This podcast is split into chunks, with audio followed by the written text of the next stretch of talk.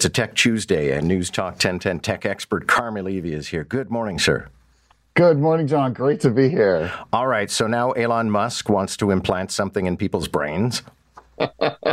yeah, you know, he, he gets all the headlines for, you know, the, the circus that is Twitter, but he owns some other companies. He's CEO of other companies. He owns Neuralink, uh, which is a company that its basic mission is to take computer chips and implant them in our brains. So, uh, and, and then allow, for example, people who cannot walk to walk again. It bypasses, for example, a spinal cord injury to allow people who cannot see to see. Uh, so it has some potential really cool medical implications, uh, can really solve some things that have up until now not been solvable. And there are lots of companies around the world that are working on uh, technological implants, and Neuralink is one of the leaders in terms of the maturity of the hardware. So they've been working with the US Food and Drug Administration for a number of years to try to get approval for human trials. They've been testing them on animals, they've been testing them in computer simulations, but never on humans. Well, the company announced just a few days ago that the FDA has, in fact, uh, given them the, uh, the, the permission, the green light to go ahead and start putting these things in humans for what they call investigational purposes. In other words, they're not going to solve anyone's uh, anyone's major uh, medical issue just now. They just want to see if it works, just to set the baseline for future research. That's what the company says. The FDA still hasn't said anything. They haven't announced it, so we're not quite sure if this is Elon Elon Musk being Elon Musk or if things are really on the up and up.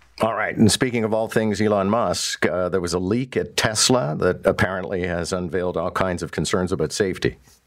Yeah, this is a bad thing. Uh, so, about 100 gigabytes of data ended up uh, in the hands of a German magazine called Handelsblatt. 23,000 internal files, 100,000 current and former employees had their data, their private information, so financial information, banking uh, information, salary data, uh, and all that uh, in, included, as well as uh, transcripts of communications about some of the investigations that are going on into their technology. Cars are unintentionally accelerating into other vehicles and infrastructure. Cars are slamming to a stop uh, spontaneously in the middle of the highway while people are driving them for no reason uh, that anyone can tell. Uh, and and and the evidence shows, the data shows that company employees say, don't commit anything to email because we don't want this this conversation to be tracked. They want everything to be oral. So company's not looking so good. Technology is clearly not not ideal, uh, and obviously they can't keep their employee information safe. So the interesting thing here is this happened in Germany, which of course subject to European privacy law known as GDPR, General Data Protection Regulation. Uh, they could be fined billions of dollars for this. And now we're watching to see what European officials are about to do. Seems like for the last few months, we've talked about nothing other than Chat GPT and how it's going to replace us all. And now a lawyer has used it to prepare a brief, and it didn't go so well. Uh, not so much. Remember this name, Stephen Schwartz works for the uh, New York firm of Levidow, Levidow, and Oberman, and he's uh, he was representing uh, a client who flew on on Avianca Airlines, uh, and he says that he was injured on the plane, and uh, and there was a motion to dismiss, so they filed a citation, or, or, they filed a brief with a whole bunch of citations saying this is why the case should proceed.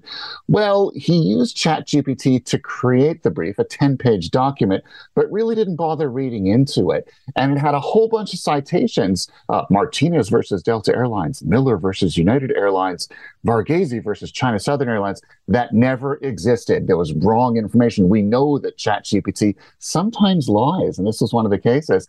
Anyway, everyone, you know, in the court, the judge and the jury, they started reading this and they're like, where are these citations coming from? They don't exist in real life.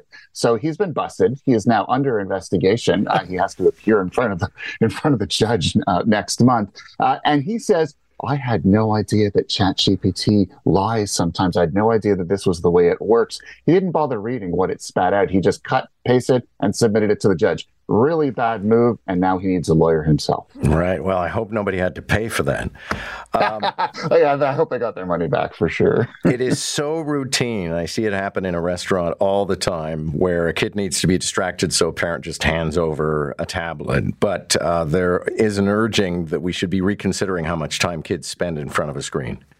Yeah, we absolutely should. So there is a uh, there's research uh, from Canadian researchers at the University of Laval and University of Ottawa that suggests very clearly that our their screen time went up significantly, but 76% during the pandemic.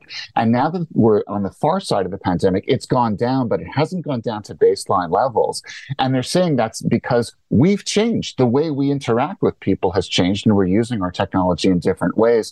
They've actually, the Canadian Pediatric Association has actually changed its guidelines based on this information. If you're a parent, don't just look at the numbers that, that the overall hours that your kid is spending. Look at the quality of time that they're spending. Screen time is okay if they're using it for good things, if they're using it for physical activities, if they're playing physical games, if they're socially interacting with their friends through video chat.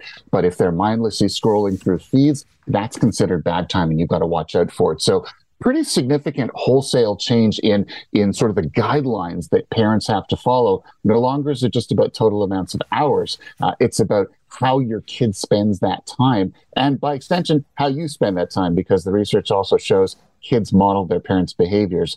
Do, don't just say. Okay. Well, all I can say is Peppa Pig still freaks me out. But anyway, my dog loves her. So, yeah. thank you, sir.